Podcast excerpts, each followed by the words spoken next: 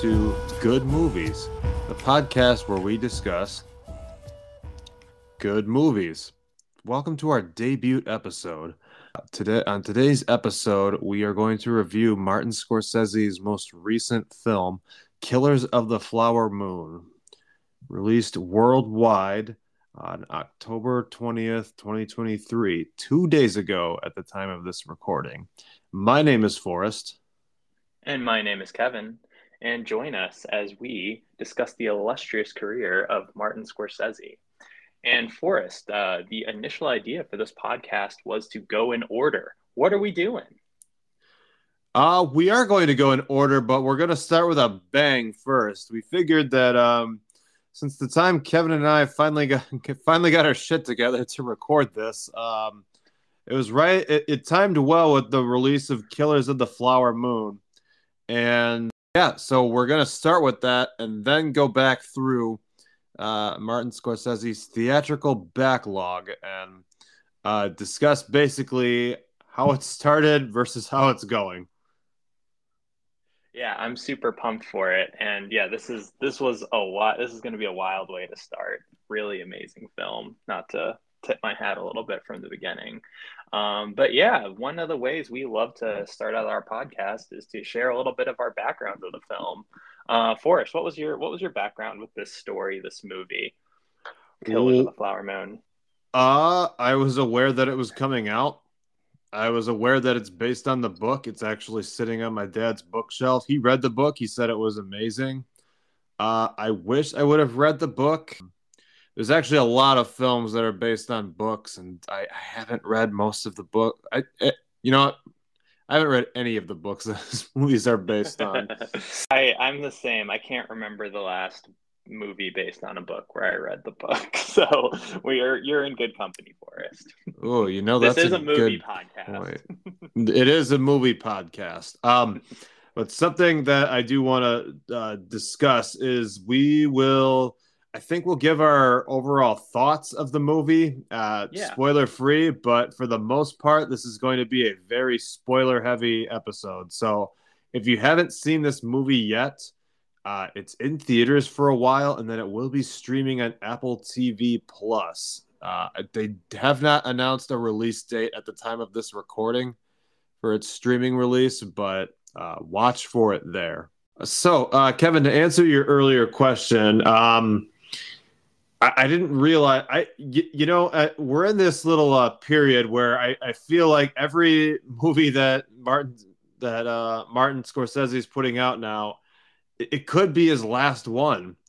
And one yeah. thing I was excited for was it's a long awaited uh, three way collaboration between uh, Scorsese and De Niro. De Niro is one of his earliest, uh, one of the actor he uh, collaborated with for a lot of his early films, and then in the later half of his career, he do, he collaborated with Leonardo DiCaprio. And let's be honest, he's 81 years old. At he still looked in pretty good shape. Um, just for the little little bit of him that you do see in this movie. Uh, mm-hmm. that's not a spoiler. He's known for doing many cameos in his films, but you know it could be his last film. And I just want to say, if it is, it, there's a little poetic uh it's a little poetic tying of the knot if you will to have DiCaprio, De Niro and Scorsese in one film. And if this were his swan song you know what? Way to go out with a hell of a bang.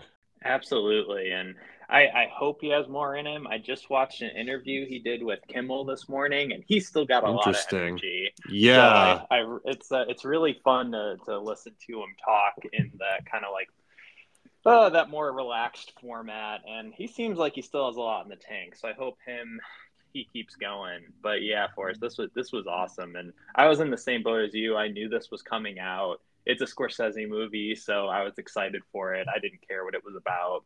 And I, when there's a new movie coming out, personally, I like to stay in the dark as much as I can.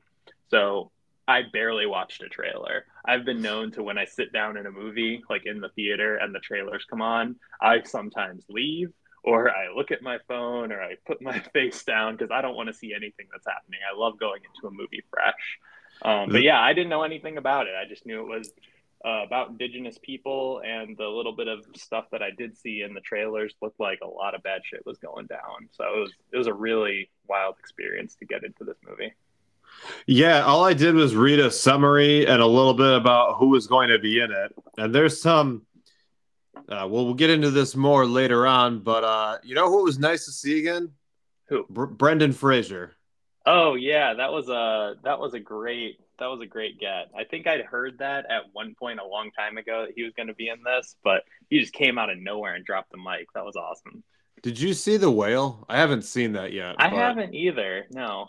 Um, that was supposedly his comeback film, and you know what? It's we, welcome back, Brendan. We missed you. We really did. I hope he keeps going here for a long time as well. Hell of a comeback. Uh, yeah. So your overall, what are Kevin? What would you say your overall thoughts are of this movie?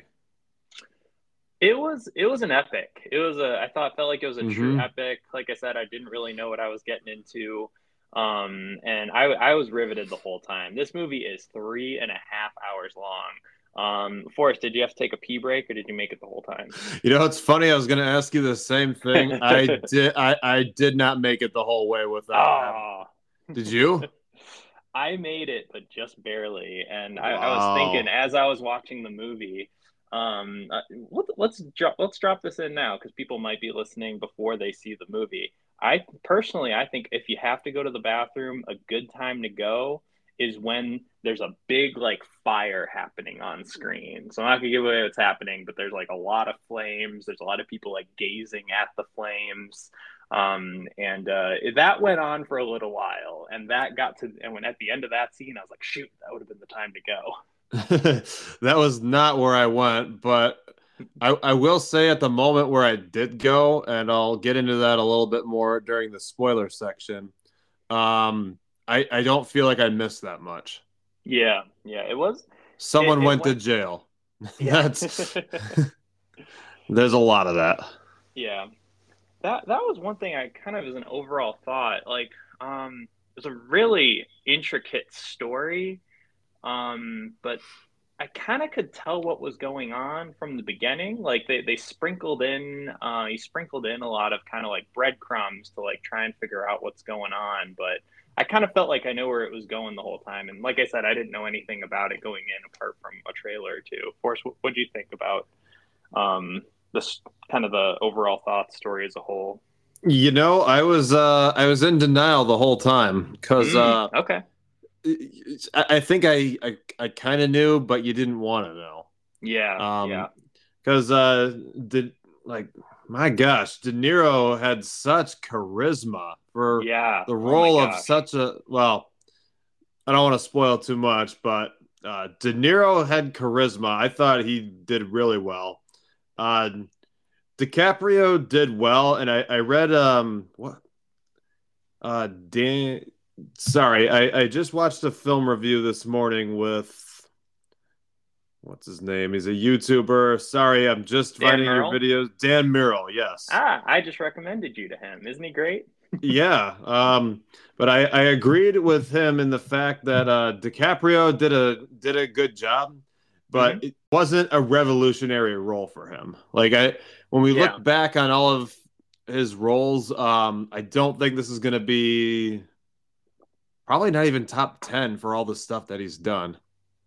Memorable yeah. performances, but he that, that's not to take away from his performance. It's mm-hmm. still stellar. It's just not a whole lot of new things from him. I'd agree. Yeah, it felt he felt pretty familiar in this role um, to my to me as well. Um, I just pulled up IMDb here. I thought I had it open. Um, but yeah, do you want to give a quick overview of like the key people in this movie and just like a quick bit on who they are and what they do, at least between Leo, De Niro, and uh, newcomer Lily Gladstone? Yeah, and that's actually someone who I wanted to highlight. Is uh, wow, like I'm excited to see what we get from Lily Gladstone. She's not as seasoned as DiCaprio and De Niro, but um, boy, she she gave a stellar performance. Absolutely, and um, in the the interview I watched with with Marty this morning, he couldn't say enough about her, and he he he really clued in on one thing that I really noticed was she could do so much acting with so like not little effort, but just just with her face. Like she was uh, just telling her story without speaking, with speaking just a little bit. Her facial expressions, her eyes, just like amazing, amazing performance by by Lily Gladstone. And mm-hmm. yeah, I don't. She hasn't been in much. I think she's been in. Um, she's been in a show I've heard about um, she was called, on Reservation Dogs. Yeah, yeah, that's what they mentioned, which I've heard is an amazing show, but I haven't seen myself. So same, same. Uh, she's also on Billions, which I haven't seen either. Ah, yeah, same here. Uh, but a couple of other uh, key performances to look at to look for. Um, Jesse Plemons, who's he's been in a lot of stuff like Friday Night Lights. Most notably, he had a role in the final season of Breaking Bad. And I guess kind of a spoiler for Breaking Bad, but y'all have should have seen it right by now. That's a, that's a dig at you, Kevin, too. um, yeah, for just for context, I've been telling Kevin to watch Breaking Bad for over a decade now. I'll Someday. get around to it. uh, spoiler alert: he plays a real, real piece of shit character, Breaking Bad. So it was nice to see him as uh, in a much more positive light because he, he's a really good actor, but the fact that he plays these villainous roles so good, it's it's the kind of it's the kind of situation where had you only seen his performance in Breaking Bad, he would you'd hate him in real life. Just he's another guy who is an amazing, just like face actor. Like you could just look at him changing his expressions and you get a lot out of it. Um, I don't know him from much. I've seen him in Game Night and uh, he was in a really good episode of uh, Black Mirror. But he always oh, kind of okay. plays creepy guy. Like he kind of has good creepy guy face, and he's really good at that. But no, I agree. It was cool to see him in more of a, a hero role in this film. Yeah. So there's uh Tantoo Cardinal as uh, Lily Gladstone's character's mother, and I don't know what else she's in, but she's a very she's um she she's a, another established uh, Native American. At, is she Native American? I, I, should have looked this up. She's Can- okay, so she's of the Cree Indians and uh, from of Canada. Ah, okay. That was and, another cool thing they were mentioning in the um, in the interviews and the couple articles I read is that they they worked with as many local um, indigenous folks as possible, and then with with Lily and Tantoo and probably a few others that we'll get into her sec. Like they they worked with as many indigenous folks as they could for actors and background folks and extras and all that, which was really great. Yeah, and then a couple of other. So I mentioned Brendan Fraser and uh, John Lithgow was the other well-known actor. Not his most. Uh, I mean, he did a good job, but it just wasn't his most memorable role. Yeah, definitely. I feel like he's kind of in that Steve Martin uh like class though. Like he's looked the same. He's looked like he's 60 for like 30 years, but he still looks I could agree with that. he was a fun one to see as well. I wasn't expecting to see him. He has such a great voice. um yeah, well, then I guess uh, before we get into spoilers, uh, this was a very oh boy, um, it, it's the kind of situation where it's a very good and powerful film. I'm not going to put it in the category of where I only need to see it once, but it definitely, definitely along the lines of I don't want to talk to another human for the rest of the day after I watch this. I'd agree. Yeah, it was it was a really tough story. Um, and to be honest, I didn't know if this was a true story or not. Like I thought it was, but I never heard that. And there wasn't like a based on a true story like frame at the beginning, was there? Or did I miss that?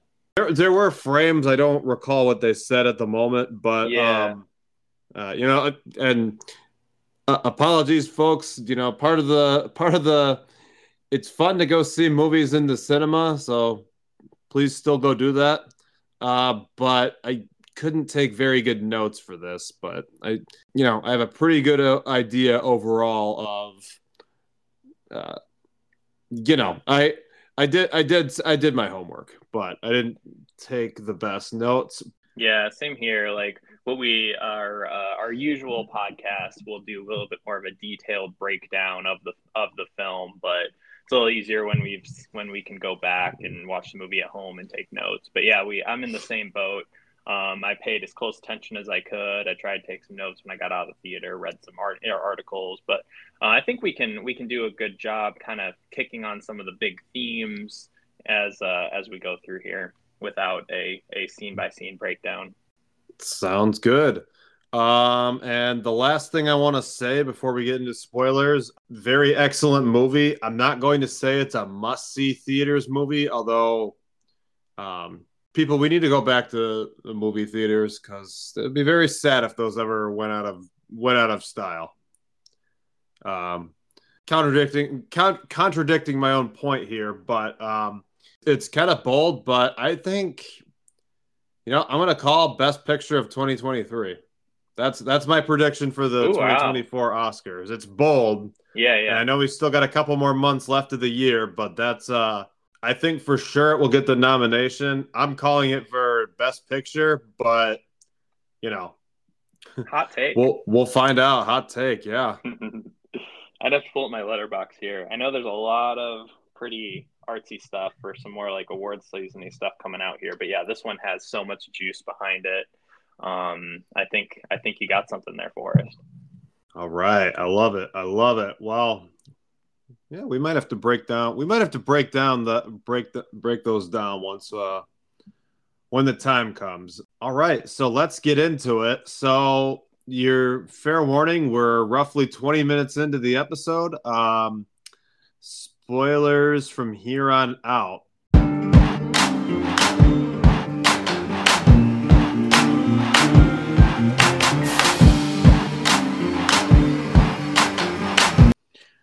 Okay, continuing from now on, spoilers ahead.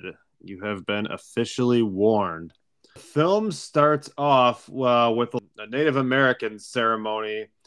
Uh, I guess it's some uh, Osage elders basically mourning how all the other ancestors basically succumbed to the influence of the white American society. Paraphrase from Wikipedia's page, of course. Good call. And uh, I was I was curious what time frame this was in. I couldn't tell if it was the 20s or the 40s, but I confirmed this is in the 20s. So this is post World War One. Yes. Mm-hmm. Um, which I, gosh, you know what they don't teach you in history. I was not aware that this was a thing at all, but apparently this was a really big deal. You know, you've heard the you've heard in like the 20s, the early the early 20th century how oil is black gold. Once once the Osage, so this is based on the Osage tribe uh, off the Oklahoma Indian Reservation, and um, oh, here's a here now here's some trivia. Apparently, this was the most expensive film ever made in Oklahoma. I believe it. um, all right, there, there's my bit of trivia for the day.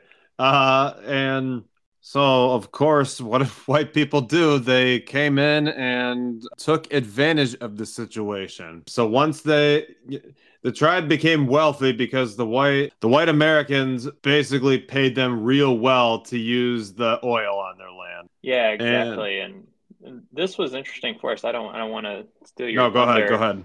Um, this was something I learned in the the uh, my research post watching the film. Is that uh, one? This was based on a true story, but one cool thing that the the Osage did versus a lot of other Native American tribes and groups is they actually purchased their land. So they purchased this mm, land that they're living okay. on. That's why they had true rights to this. I, I am sure if the uh, if the tribe did not own the land, if it was a reservation or of some kind, and oil was found on it, white Americans would have kicked them off and say, "That's our oil. We're going to move you somewhere else." But since they owned the land, that's why they could be. Uh, that's why they could lease this out and actually make money off of it. But what we'll get into here is the way that's set up, the way they're making money off of it the way that the tribe is able to make money off of it is uh, has a lot of opportunity for problems to get started. And where there's easy wealth um, there's going to be bad actors coming in trying to take advantage of it. Mm-hmm. You say bad actors? Yeah. Well i'm going to argue because i think uh, king hale was a very very good actor yeah, you're right. You're right. Um, yeah, the old adage doesn't uh, hold up for for these guys. Yeah, it's uh, oof. uh, we'll we'll talk more about that. Um, after the film explains how the Osage became wealthy, there's a little montage of Ernest Burkhart, played by Leonardo DiCaprio, just finished turning from World War One and coming back to. Uh, I mentioned earlier King Hale, played by Robert De Niro, who lives on the Osage Reservation along with Ernest's brother Byron played by Scott Shepherd. Scott Shepherd. Nice. He's one of those guys. He looks familiar, but I have no one idea. One of those guys. What else no is idea he what in? He's been in. um, he's in El Camino, the Breaking Bad movie. I haven't seen that yet, and I haven't watched Better Call Mm. Saul. It's More on my to-do list. It's on my to-do list. But yeah, I guess he's in uh Bridge of Spies is another big one. Hmm, okay, maybe I don't know him. Maybe he just has one of those faces then. Yeah, I, I I can't think of anything big I've seen him in. Ah, Last of Us. That's where I saw him most recently. I he played I a didn't real creep in Last of Us, just in one episode though. Ah, I have not watched that yet. I'm, so I'm a big gamer, and I don't even have a PlayStation. But it's kind of like I want to watch. I want to read the book before I watch the movie. Although I didn't do that in this case. I want to play the game before I watch the series. Ah, yeah. we'll yeah. see. We'll see if I ever get around to it. A little spurned on that after Game of Thrones.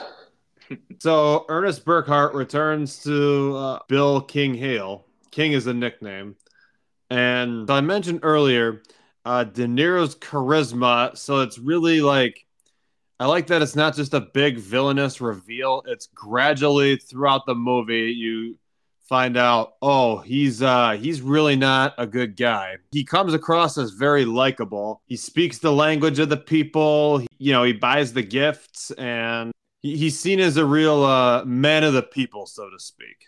Later on, um, I don't know if this was mentioned earlier in the movie and I missed it, or if he brings it up later. Um, but he talks about how he brought a lot of the infrastructure to the town of Fairfax and some of these towns that are getting all this wealth from the oil. So where he helped them build streets, build towns, build hospitals, all that. So it seems like Yes, really that's right. Kind of, yeah, he's really, and like you said, a huge charisma. You can tell, like you do, you'd want to do anything for this guy. And when when Leo comes home from the war, and they have the, their first sit down conversation in, in many years. It's it's funny that the King nickname uh, is pretty funny because he sits down with his uncle um, to chat, and he's like, "Oh, Mister Mister Hale," and he's like, "Oh no, don't call me Mister Hale. Call me Uncle or King, like you used to." it's like, all right, that's a that's a little. Uh, it's a lot of hubris there for a nice guy, but you can tell later that he really does believe he's a king and can do whatever he wants. Right. And um like, like i mentioned it's not a big it's not a big gradual reveal but basically the way he continues his wealth is by um, having his family members so ernest and his brother byron they marry these native the native american women and steal the wealth because they pass away due to mysterious circumstances or basically they're set up to be murdered uh, king hale is the one who's setting them up to uh, murder, but he do- I don't believe he does any direct murders. They're all jobs that he pays other people to do. He keeps his hands clean, that's for sure. Yeah, like Byron is already his brother Byron is already married to um oh my gosh, I'm getting the names. And we're back. So I apologize. We had to do some fact checking. Uh okay, so Byron was not married to any of them. He was in an on again, off again relationship with Anna Brown, who was Molly's who was Molly's sister. But Yeah. let's go back to Molly. Molly, played by the fantastic Lily Gladstone. So Ernest Burkhart takes a job as a cab driver, and Molly is one of his one of his customers, and they meet and they fall in love. Now, Kevin, did you happen to think that their love was uh, genuine? It felt like it. It felt like uh and there's there's the funny bit in the beginning in this long intro conversation with uh, Leo and De Niro, their characters. You can kind of tell he's kind of a not a bimbo, but he's kind of a dope. Like he was in the war, but he was a cook. Um, he got uh, some type of injury that kept him from doing heavy duty work now back in the in the states, but it wasn't a war injury. It was like appendicitis or something. Um, but he's like, oh, I love money and I love women.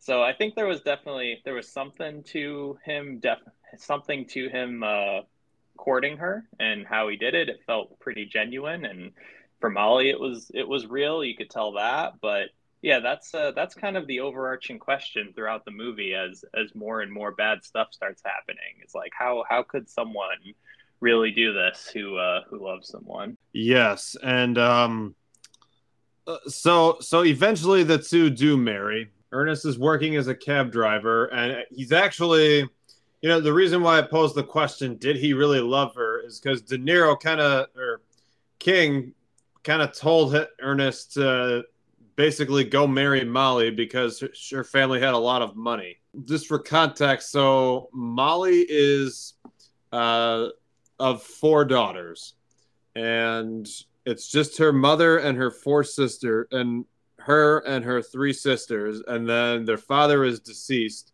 Basically, she's supposed to inherit a lot of money. Um, I was just going to do a little background on the money and how this like inheritance system works. Uh, yeah, would go you like ahead. me to jump into that now? Mm-hmm.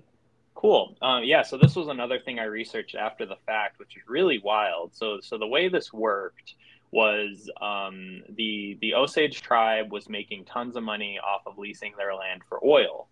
Um, so all of this money was then getting distributed to everyone in the tribe based on how much bloodline you had. So a, a full blood Osage person would get something in the realm of eighty thousand dollars a year, um, and its prime eighty thousand uh, you eighty thousand current dollars uh, based in twenty twenty three dollars.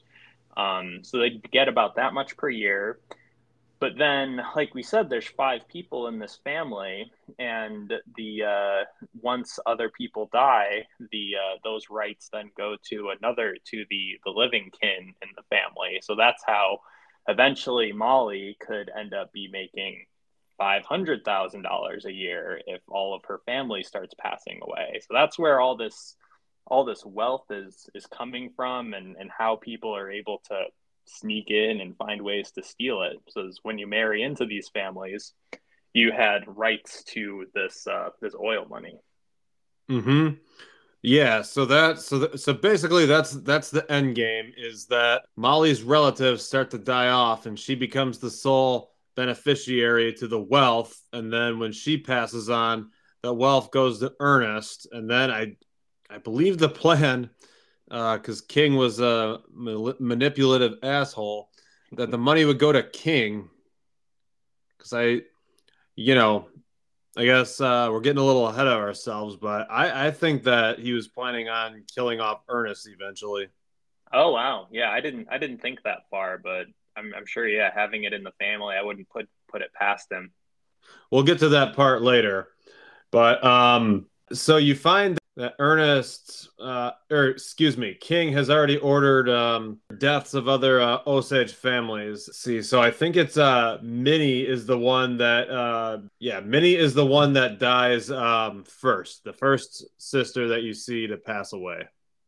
Yes. She's married to a gentleman. Um, his character's name is Bill Smith. Is that right? Yes, plays played by country singer Jason Isbell. Oh, oh, cool.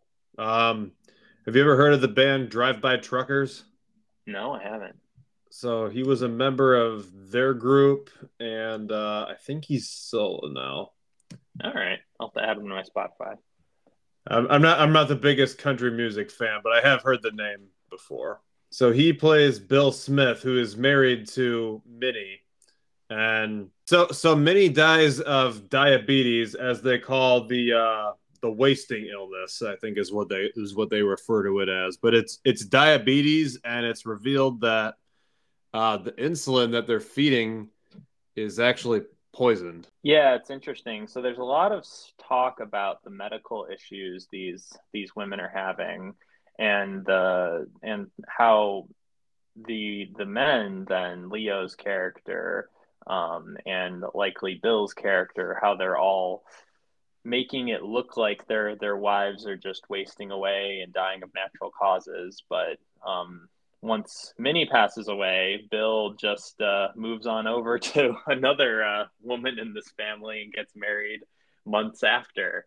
Um, so it's uh, they're not they're they're not covering up their tracks that well. No, they're not. And um, Bill, so the character Bill Smith was not in the same uh, in the same group as King and Byron and Ernest. He's uh he's got his own private agenda. They don't go into that very much, but um, uh, so I guess it, it's said that he marries her. Um, he sought comfort so Minnie was the first sister who died, and then he marries Rita, who's Molly's other sister. Yeah, yeah. And then we go to um, uh, probably the next best thing to talk about is uh, know, we got to bring up the character Anna.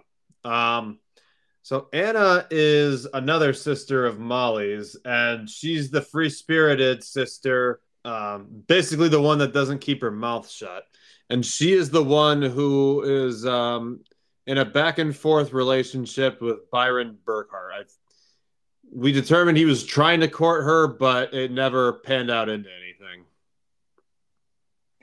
Yeah, so she's she's the fun one. She's the one going out to all the bars, having a good time. There's talk of how she she has to carry a gun in her purse to protect herself because she's always getting into trouble. Um, she's showing up to family functions drunk. Yeah, they talk about how uh, the, basically they talk about how um, her mouth is going to get her killed, and spoiler alert, it does. Uh, eventually, she is found murdered uh, by gunshot. So, and yeah, you know, when you think about it, it's um, I I think uh, like it should have been obvious that the white man was killing off all of these uh, Native Amer all of these Native American Osage. Uh, but then they, I, I, think the the key was that King was so charismatic that they, you know, that he like they never suspected him. Yeah, he was able to cover it up, and they they they hint at and share throughout the film that like this is like a gold rush town. All kinds of people are showing up, whether they're going to work the oil or whether they're just going to open up a business because there's so much money here. There's so much money to be made. Like, oh, it could be these uh, these ruffians, these cowboys, all these other people. They're just causing all kinds of trouble, like in Old West Town. There's uh, right. it's there. It's easy for not easy, but like um, that's how Hale can kind of keep his uh, his big overarching plan um, covered up by like, oh, this is just a dangerous place to live. There's a lot of accidents happening. Right. Okay. Now, okay, I'm getting my uh my timelines confused. So after um Anna is gone and Minnie is gone, so we're down to two sisters and the mother. Uh, Lizzie Q, who is actually being poisoned by the same wasting illness, the diabetes. I think at one point they even said the women don't tend to live past 50. Yeah. That one I'm not as sure on, honestly. Did, was there any hinting in that in, with Lizzie, with the mom character, that someone was poisoning her, or was she just elderly? Um, um, I, I personally, I didn't catch anything that maybe Ernest or someone else was poisoning her because she lived with Molly and Molly was taking care of her. It was um, it was hinted at. Okay. Lizzie gotcha. Q. So Lizzie Q, the character played by uh, Tantoo Cardinal. So she was being poisoned, and but before that, she brings the tribe together and um, basically encourages them to fight back. They know someone is being killed, and you, you know, in that scene, they basically they have um, the mom, they have Molly, they have Ernest, they have King, and then they have all of the other. Uh, Osage people, basically a council saying we need to find these murders and bring them to justice. And King himself offers a thousand dollar reward to whoever is doing this. He's playing his part well. He's staying on their side. He's welcomed into this council. The the leadership in this town just believes he's an ally. Mm-hmm.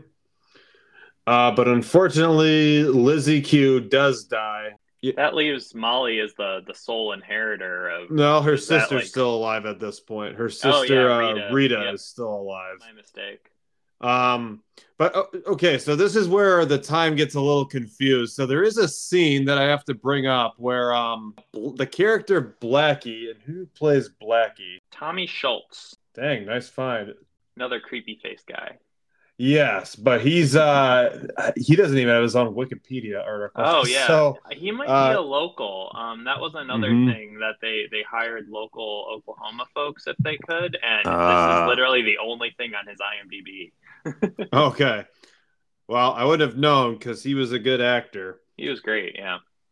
But um, they're hi- he's hired to do another job. I forget the name of the person that they're murdering this time. It's not a part of the family of the immediate family. It's another wealthy uh, Native American. So he's hired to do another job, and just as a little cherry on top, Ernest says, "Well, you can steal my car too, and I'll take the insurance money, and you can have the car do whatever you want."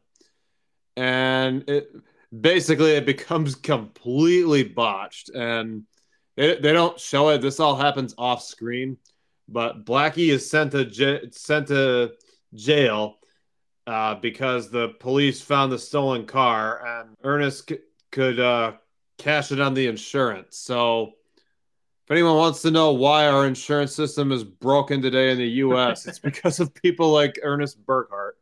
That's Um, all of it. It's all Ernest's fault. oh, that that happens a couple times in this movie. Yeah, yeah. Don't worry. Lots of lots of insurance fraud. Yeah, among other things. And um, one really uncomfortable scene is uh, so we all know Leonardo DiCaprio. He's how old is he now? De Niro's in his 80s, like 80 or 81. Okay, so DiCaprio is 48 because King Hale finds out about um, how basically Ernest went behind his back and did the complete wrong thing. He gets paddled. Like they do this religious reading, and then he gets paddled like a school board paddle from the into a Masonic 1920s. temple. Yeah, and he gets paddled by his uncle. Oh yeah, that was a wild scene. That was uncomfortable to watch, but um, like God, you're. I don't know how He's old the dope. character. I think he is like a dope. Like he's just screwing stuff up. He's not that smart, and uh, he gets treated the way he's acting. It's treated like a kid. Yeah, I know, but God, it's like if I were that age, I'm not letting my old ass uncle paddle me like paddle me yeah, like he didn't stand up for himself at all. Yeah.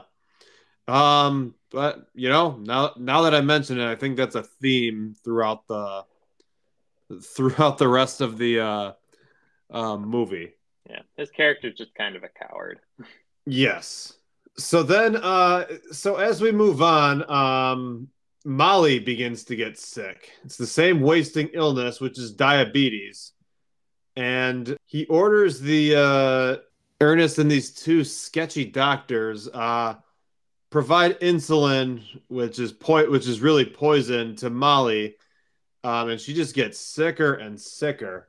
But it's uh he he plays it off to where King Hale you know, he is the he's probably the wealthiest man in this community, and he's paying special money for these two doctors to administer um, to administer this insulin shot. And what did you think about uh, Molly refusing the shots by these doctors?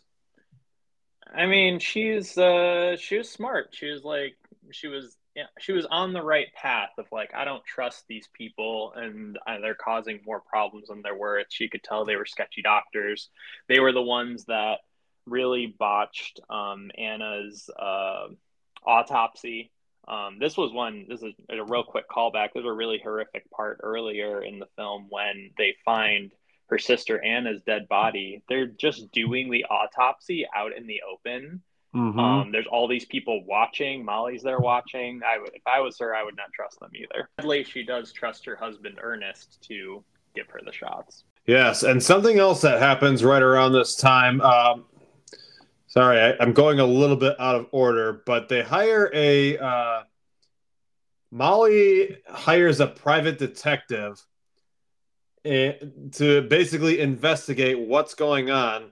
So her mother and her sister, eh, her mother and her two sisters die among many other uh, Osage wealthy Native Americans. They they're all dying in very a very small time period. So she hires an investigator, and he's eventually beaten by um. He's eventually figures. Be- we don't What's know that? who they are. We don't know who they are at first. Well, okay. It's later to be. It's later revealed that it is Ernest and Byron. Yeah, it, I think that's key at this point, though, because like at this point, we're not sure how bad Ernest is. Like he, we keep seeing him do sketchy stuff. Um, he's starting to poison his wife, which is pretty horrific, but we don't know how deep he is into all of Hale's plans as uh, as he is at this point. And later on, it's revealed that he was he's part of the he's one of the the hitmen now too. Hmm. Oh god, it gets worse and worse because now um, Molly is just in the first stages of being poisoned. She's not quite bedridden yet, and it's just announced that she's pregnant. And I think um, this comes up later, but they're kind of concerned about the kids being uh, beneficiaries of this money and not necessarily the uh, yeah, I think the so. husbands. There's, yeah, when when it's first announced that she's pregnant again, um, Hale De Niro just gives him the stink eye. Like, what are you doing, dude? Like, we're not mm-hmm. that. That's more splits for the future. Um, but they already have kids, so that was one part I was a little confused on because they already had at least one, if not two, kids at that point. Right. Um, but yeah, that's uh, they're they're watering down their inheritance with the more kids he has. Yeah, so maybe maybe he just wasn't careful. Mm-hmm. And it's like really a third time. Yeah. I don't know. I don't know. But um uh later it, it's revealed that Molly's her first husband, Henry, his name is Henry Roan. I think he was also played by a local William Belleau. That becomes another problem is uh well if he's her first husband, maybe she, he'll have a claim if Molly dies. Mm-hmm. Yeah. Apparently he's a melancholic. So what they try to do is they try to play it like it was suicide. Apparently uh, this character had already tried to off himself a couple of times. So that's how they tried to play. They hired another hitman, and surprise, surprise, it goes completely wrong. They specifically instruct to shoot in the front of through the front of the head. Yeah. and that's not what happens. And there's a really you know, it's a really good scene where um they realize that their hired assassin, I forget his name, but their hired assassin basically botches it. And so they're discussing it in the car. How hard is it? The front is the front and the back is the back. I said the front of the head. So I, I thought that was a really good, um, it's a really well done scene where it's black comedy, is what it is. Yeah, it's joking good, about a dark, dark humor matter. there. Yeah. Mm-hmm. So that was, you know, I, I like that you don't quite get a montage in in this film but there are there's all these like mini stories of these horrible things these people are doing and it was like a short film almost of the hitman starting to make friends with with mm-hmm. henry roan before he killed him so like they're hanging out a few times and then he offs him and then it goes wrong it's a uh, yeah, it's an interesting there's lot lots of different like mini stories told throughout this whole film yeah that is true Boy, isn't it nuts that this was based on a true story? Yeah, it, it is. It's really horrific. And everything I've read since then, like some interviews with the author and things like that, it sounds like they really it sounds like they hit it on the head. Like this seems to be as as accurate as it can be for all of the information a lot of the information they had to get was um, word of mouth from from from younger people who may have lived through it or um, mm-hmm. ancestors. But yeah, it seems like the the film really followed the the story as close as it could. Yeah, uh, and uh, just so everybody knows, it's only going to keep getting worse and worse. Yeah, because uh, now um, next on their list is they've got to get rid of Rita, and yeah. um, I, I guess before that happens, they there's a really uncomfortable conversation with uh, Ernest and Bill Smith, and basically each of them knows what the other one is up to, but they're just trying to call call them out without being hypocritical because they're both after the same thing. Mm-hmm. I love that scene. That was a weird, interesting scene. It was uncomfortable. Yeah, yeah, it was it was uncomfortable, but it was good. Um, but what happens? Uh, so Blackie's out of Blackie is out of uh, out of jail now. They pay him to blow up the house next. Uh, they blow up the house, which kills both Bill Smith and uh, Rita. So Yeah. that is Molly's last surviving sister, leaving Molly the sole benefactor for uh, her family's wealth. And she and uh, during this part, she's getting sicker and sicker from uh, poison that's being administered. One, bit I want to call out here that Mhm. was um, you really get the full picture of how terrible um, King Hale is at this point, leading up to the uh, uh, explosion assassination, because he's just very matter of factly saying, "Well, we need to kill both of them. We need to kill Bill and Rita." And well, could we do it separately? No, it would be more efficient if we do it all together. How about we blow them up? And it's just very matter of fact, very scheming and gross and just and he doesn't you can tell he has no no remorse he's just trying to figure out how to get himself on top by any Very sociopathic. oh yeah Gosh, so all of this has happened, and um, Molly is going through waves. Like, there's some days where she's bedridden and some days where she's okay. But one of the last things that she decides she could do while she's still somewhat healthy and dying is uh, she tra- decides to travel to Washington, D.C., and actually goes to speak to Calvin Coolidge uh, to get her to help. And it's just a brief scene, uh, but it was effective. Um, basically, she says, "You guys aren't helping. There are people being murdered. We know it's we we know it's the white man. You need to send somebody down to help." And it works because uh, after this, that's um, that's where Jesse Plemons as Tom White he comes in and. y- so I don't know if you caught this, but it was really interesting. He actually comes and knocks on Ernest's door and asks him about he has to see Molly because she was the one who asked for help and you know you can tell he's suspicious because Ernest is pushing him off and oh she's very sick. She can't see anybody right now. But I thought what was a really neat and interesting part I don't know if you caught this but do you know why he's explaining what the Bureau of Investigation is? It was new. It was brand new right? It was basically created for this case oh wow. Okay. In some of the reading i did i heard this was like the first big case or whatever but yeah i i didn't know it was created for this. That's amazing. Let me fact check that really quick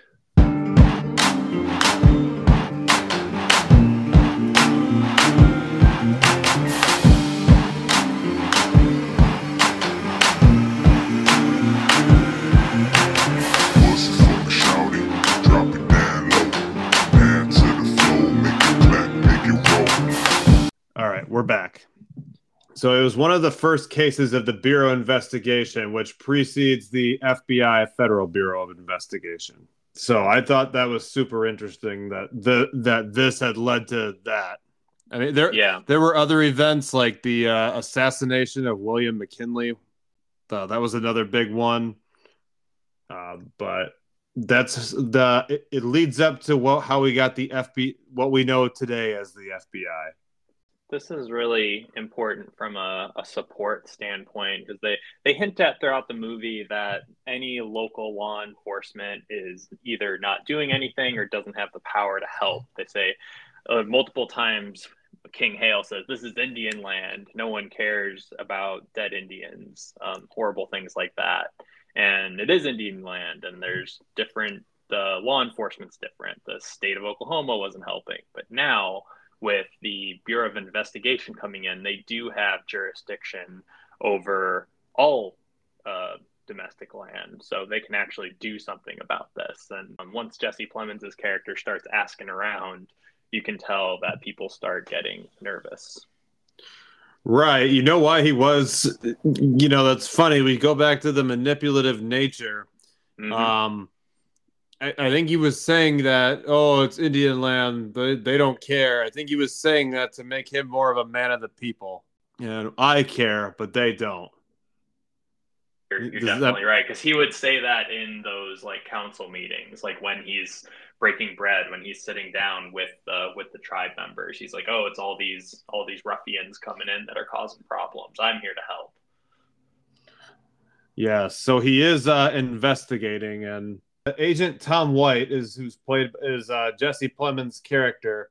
So he is, um, you know, he's investigating around, and eventually, um, you know, he's starting to figure out uh, that uh, Hale is the one involved, and um, during this scene, there's a montage of them uh, of uh, of uh, all of their hitmans basically being set up to be killed off, and some of them are uh, picked up by the FBI and give, uh, uh, excuse me, the BOI Bureau of Investigation.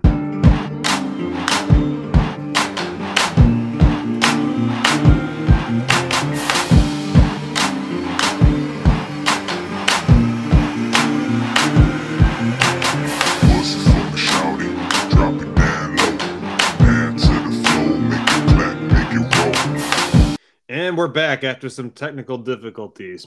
well, I really hope somebody got fired for that blunder. um, there it is, Simpsons reference. Okay, so at this point, uh, Ernest is becoming more and more paranoid. Uh, there's the scene where they're at that festival, and um, he goes up to uh, his uncle Kale uh, King Kale King Hale. He's freaking out, and Kale's trying to keep him calm and telling him not to worry about it.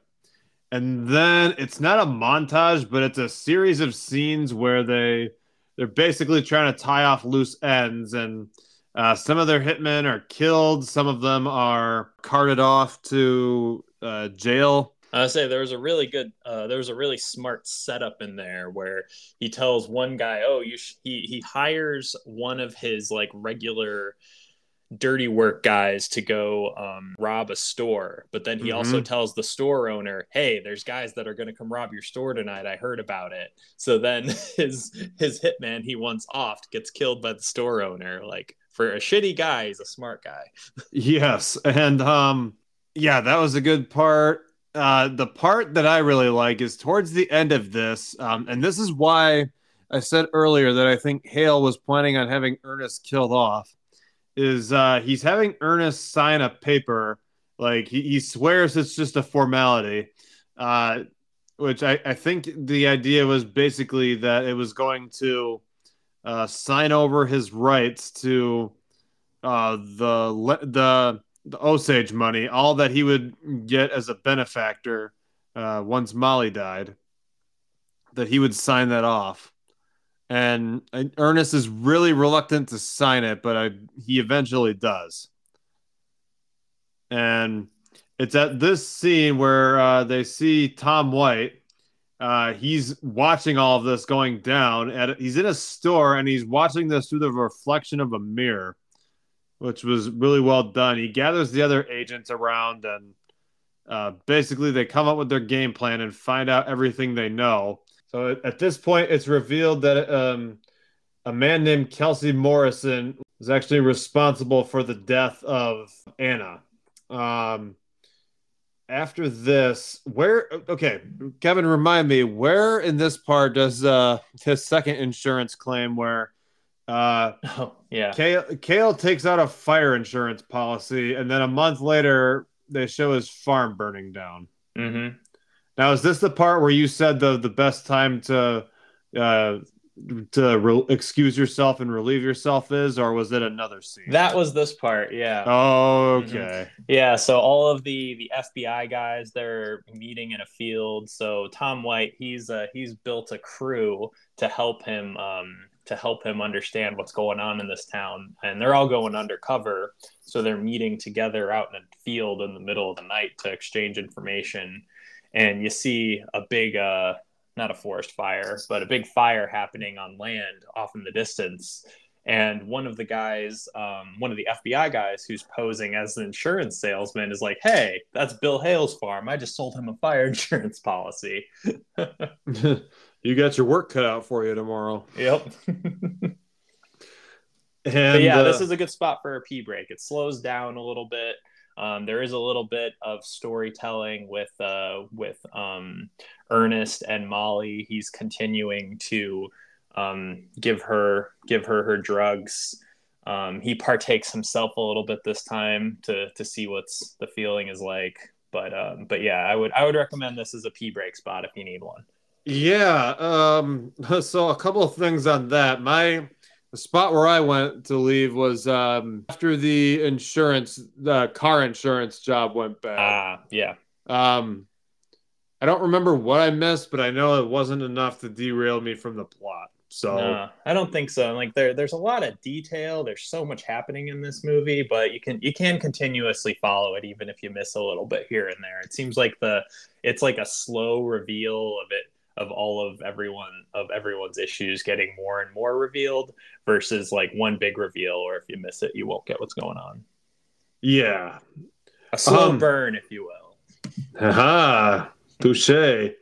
Um, so another part. So after, right around that uh, burning scene, uh, they, I think they're going back and forth between um, the burn, it, the scene where the farm is burning, and then uh, Anna is in really bad shape, and it's a callback. Uh, one of her relatives is passing away earlier in the film. We didn't touch upon this, and she said when you see the owls, it's uh, a sign that you're heading to death. And the owls showed back up. Yeah. I can't believe we missed that earlier on, but Yeah, um, re- that was my first note I took after the after the film was the the symbolism of the owl. Um, but yeah, that her mom Lizzie, when she's still okay but not not on her deathbed yet, she starts seeing she sees an owl in a scene. It just kind of walks into their house. Um, oh, that the end is near. I think is yeah, what the that. end is near. Yep. And um, you know, when that happened, and Molly is in really bad shape in this scene, and she looks to Ernest and says, "You're next." yeah. But it's it's not clear if she's even um, if she's even uh conscious or not. No, she's not coherent. She starts saying things like, "Uh, "Is this real?" Am Coherent. seeing- That's a better word. yeah is this real i think that's what she says multiple times it's something to that effect of she doesn't know what she's dreaming and what's what's happening for real Yeah, and so this is where the the film the the intensity of the film really starts uh revving up. So when he was he was putting the poison in his whiskey, I thought he was attempting to commit suicide because he knew that they were basically done for. ah yeah no i think he was just trying it out because the i mean the dosage he's been giving her has been taking her out slowly but um maybe he's just upset with himself that he's doing this because that's the, the the real push and pull of his characters. He's doing all these horrible things but it does seem like he's doing them somewhat reluctantly but that just kind of comes back to how he's he's a coward. He's just doing what his his big uncle's telling him to do. Exactly. And um so a couple of other things that we missed, which I think is gonna come back, is uh at some point uh their youngest daughter, the one who they announced that they were pregnant with, he's got he has three kids at this point. The youngest one is taken away from them because she has whooping cough. Yeah. And she was sent to live with another family. The other two kids are still there. Uh, they don't have a ton of screen time. mm-hmm. Uh, but I did want to point out that Yeah, there were some year jumps in this movie that were a little hard to follow. Like he, she's pregnant, but then the kid is older. At one point, they say, "Oh, that happened two years ago," and that was just a couple scenes in the past. So I'm not, I'm not sure how many years this movie covers, but it is multiple. It's like two to four to five years, maybe. yeah, yeah, something like that. The kids are still really young because in the next scene he's at the bar with his kid, but he is Yeah. drunk and I don't know if this is symbolic of anything, but do you notice that he keeps getting uh more and more like it seems like he's becoming more and more drunk. Like just as it goes on and it gets more stressful and then he you know, he becomes a lunatic towards the end, kind of. Yeah, he does. Um, yeah, he's just con- more continuously. Yeah, early on in the movie, you can tell like he likes a good time. Like he'll he'll be out till till dawn playing poker, losing all his money, Mhm. um, getting drunk. But yeah, he just he becomes much more of an, an alcoholic as the as the film goes on, and it's less of a weekend thing and more of an all the time thing. Um, yeah. as he's as he's losing his soul, maybe. Ooh. hmm And um but at this point he's arrested by the BOI by Tom White and he's taking into custody where Blackie reappears and has basically given him a given them a bunch of information. Uh, Ernest doesn't know this at this point. Uh, they're not letting him sit down. Yeah. I think what they're trying to do is torture him because they mentioned that they keep him for a couple of days till he finally breaks down. Just some light torture. It was a different time. Yeah. Well, what's worse, that or being poisoned? Yeah, I think making him stay up for a couple days and not let him sit down isn't too bad in the long run. But eventually, they they bring in um, so so Blackie confesses his piece. Uh, one of the hitmen, uh, I don't remember what his name was at the. Yeah, I the the role isn't super important, but it's one of the hitman. One of the other hitman is brought in and also confesses his piece, and then finally they offer Ernest protection to bring down his uncle, which Ernest initially agrees. I think it's during this point because uh, okay, so the scene where you know I wanted to mention this earlier. I thought that Molly had died after the scene of the owl, but she didn't. Um, No, she was uh she was still hanging in there. she was nearly she was nearly there, but um, the agents do find her and they actually get her the proper medical care. So she doesn't show she she eventually return becomes healthy again. Yes. 'Cause they yeah, stopped she pulls po- a great recovery. They Um, stop poisoning her. hmm And then Ernest agrees that he's going to testify against Hale so he can get legal protection. And this is where uh, we see Brendan Fraser as W.S. Hamilton, who's Hale's attorney. Coming in hot. Yeah, coming in real hot.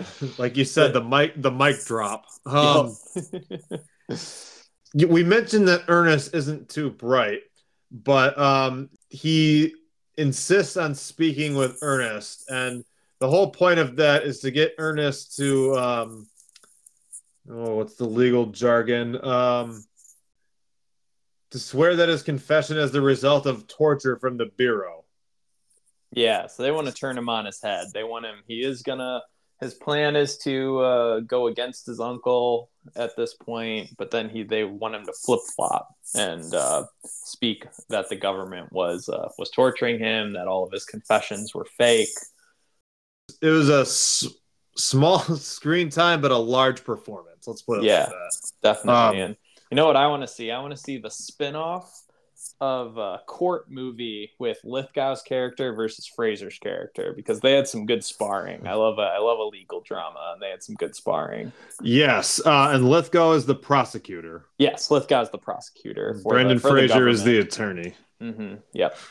And so um, after that, Ernest walks out. So Ernest gets to see Molly again. And, you know, he's still trying to convince her that, uh, you know, they've got it all wrong. King Hale is innocent. So is he. Uh, they're going to go out. Um, he's going to be protected. They're going to put on a show and arrest him, which they do. They're not putting on a show, but they do arrest him. hmm and he's in jail along with his uncle. And I think it's at this point where um, Tom White reveals that Ernest's youngest daughter uh, has died of whooping cough. Yeah. And, uh, I think Ernest is allowed to be let out for the funeral for that. He is, yeah. And This is one of the scenes where you you can kind of tell that you think Ernest really does love his family, even though he's doing horrible things to them. He does love his family. He is not acting when he reacts to the news of his his daughter passing away. He's extremely upset, and Mhm. um, he's not thinking to himself, "That's one less person that's going to get an oil ration." He's thinking, "I've lost my daughter. This is horrible. I want to see my family and my wife again." Right. And it's actually this scene right here that convinces him to go with the Bureau and testify against Hale. Yes. And this is this courtroom scene is really good. Um, so they they interview. Um, uh, I, I mentioned earlier uh, Kelsey Morrison, who is one despicable piece of shit. Yeah. Um, that well, they mentioned that uh, he he was an accomplice of uh, Anna's murder. So he pulled the trigger, but it was uh, Byron Burkhart that actually positioned her to be killed. So it was a double job. And they show basically scenes where he was married to um, a native woman and was trying to get her claim. And he was seeing this woman whose husband died and had her two children and he mentioned that if he were to marry her and she were to die and then and then if he the children were to die would he get their claim like holy uh, completely can, nonchalant yeah well. it's like that was he's the ordering spooky part. he's like he's ordering food at a restaurant right like just a normal everyday conversation uh, so he confesses to that and then um, ernest confesses to everything uh, he confess he confesses to everything except the fact that he was poisoning his wife. Yeah. Uh, but one one interesting detail I wanted to point out about this, um, this scene I thought was oddly reminiscent to the Goodfellas courtroom scene. Uh, the the shot of De Niro just looking at uh, his protege in disgust, similar to how um, uh, Jimmy from Goodfellas is looking at uh, Henry Hill. That's a good callback. Yeah, did you catch that? I didn't know. Um, oh, Goodfellas okay. is one I've only seen once, so I don't know the details that well. Whoa, but that'll be I know interesting. Scorsese is uh, always good at calling back on his own stuff, so I trust you there. That's the Scorsese film I've seen the most. I think. Mm-hmm. Uh, can't wait till we get to that one. Um, yeah. So after that, um, they take King Hale away, and then Ernest gets to see Molly one more time. And Molly asks him point blank, What was in that drug you were giving me? And that's the mm-hmm. one thing he never came clean on. He just said insulin. And she yep. just walks away like she knows he's full she knows he's he's not telling the truth. Yeah. It's sad that it took her that long to see him lie, but thank goodness she uh she understood it at that point. Yes, and um, we have a really creative ending. How did you feel about the radio show ending?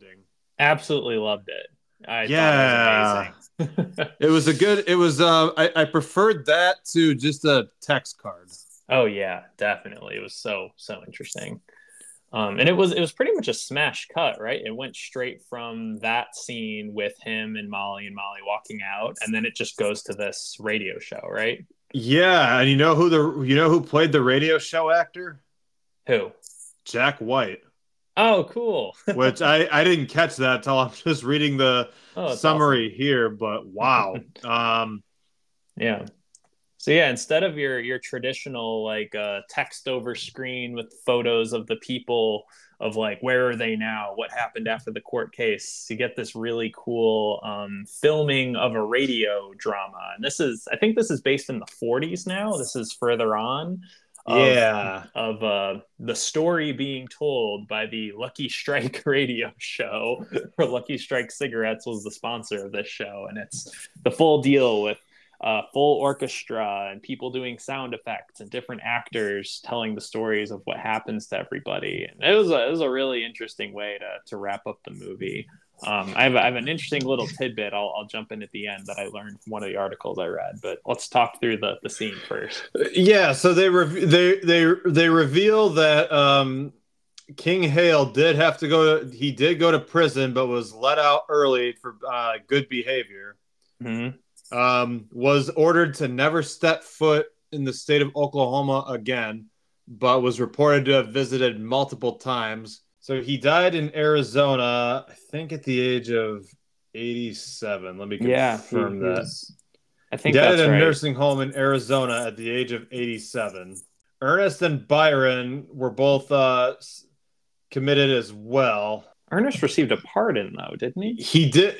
He did, and by the end of his life, him and Byron were both living in a trailer in Osage again. Which, mm-hmm. God, that is. That's amazing that they went there. back. Yeah. and um, Molly did divorce Ernest, but sadly passed away at the age of fifty due to uh, uh due to diabetes, and was buried with her family.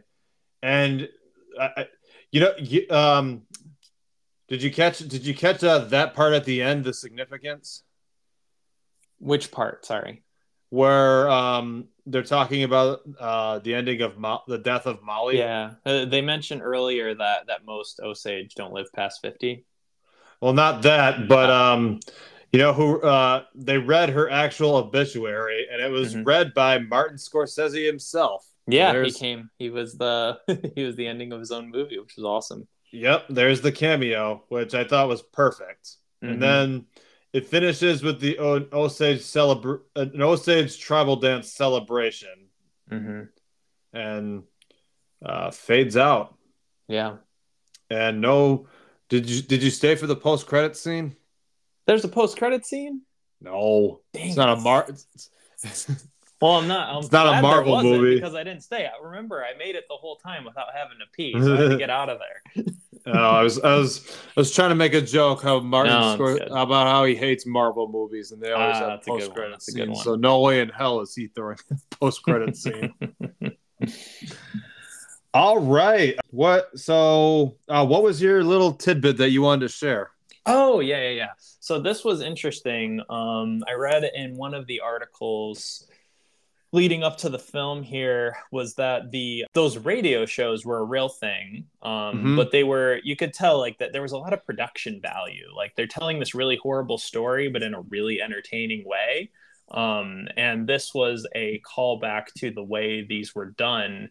They were kind of used as propaganda for the FBI um, and for like government agencies. They're like, oh, the government helped fix this horrible problem.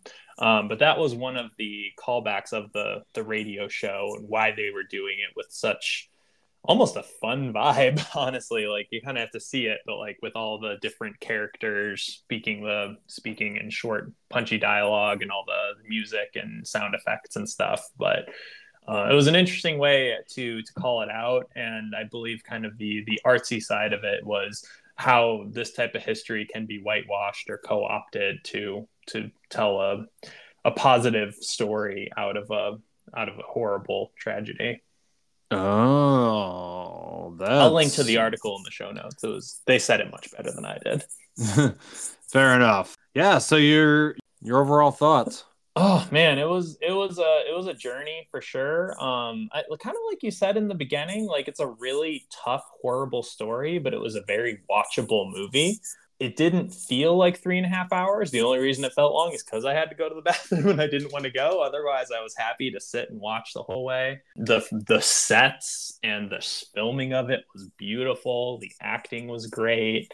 The town, like all the background stuff, was amazing. The towns, you could tell this is a real movie. I'm sure there's CG somewhere, but it all looks like it's all real stuff, which just goes a long way these days where everything's on a green screen. This is so much cooler, in my opinion. yeah, for someone who loves Marvel movies like yourself, you're uh you're very appreciative of Scorsese's settings right there. Oh yeah, definitely. Um. Well, very good. Yeah. Uh. I think this is a, a very. I think it's. You know. I, I. I think to say that it's uh best picture material. I don't think I'm too far off. That's my prediction that it would be best picture. Uh, I could be way wrong. I think I'm right with the uh best picture nominee though. Definitely. Oh. And oh, go ahead.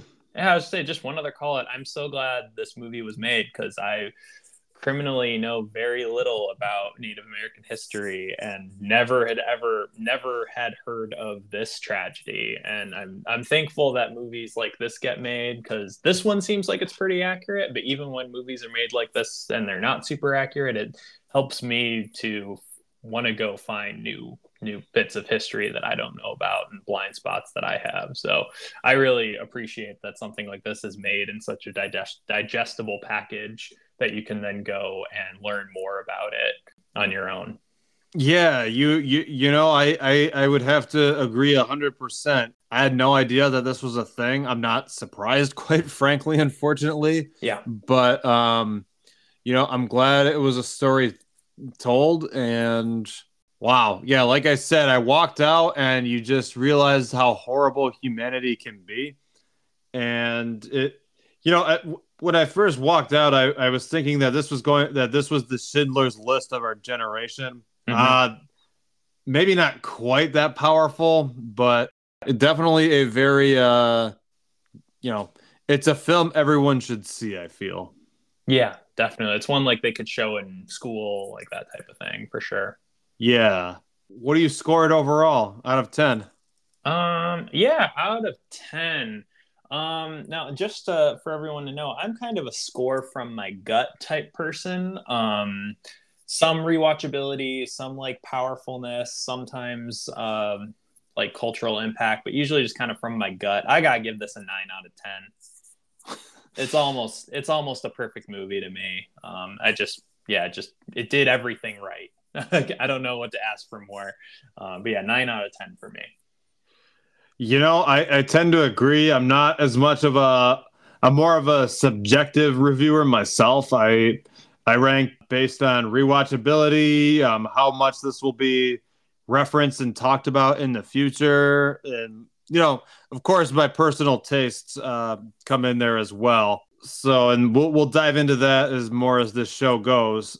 Uh, but I, yeah, I'm right there with you. I give it a nine out of ten.